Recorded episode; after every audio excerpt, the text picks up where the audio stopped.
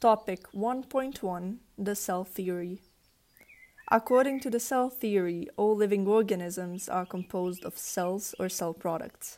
The cell is the smallest unit of independent life, and cells can only arise from pre existing cells. Some exceptions to the cell theory are the skeletal muscle, giant algae, and aseptate fungi.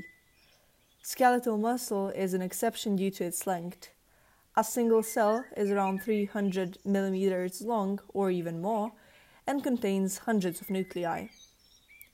Giant algae, like Acetabularia, are an exception to the cell theory because they can grow as high as 100 millimeters.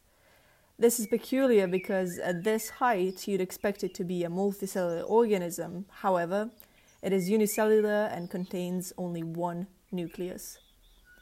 Lastly, the aseptate fungi consists of thread-like structures called hyphae.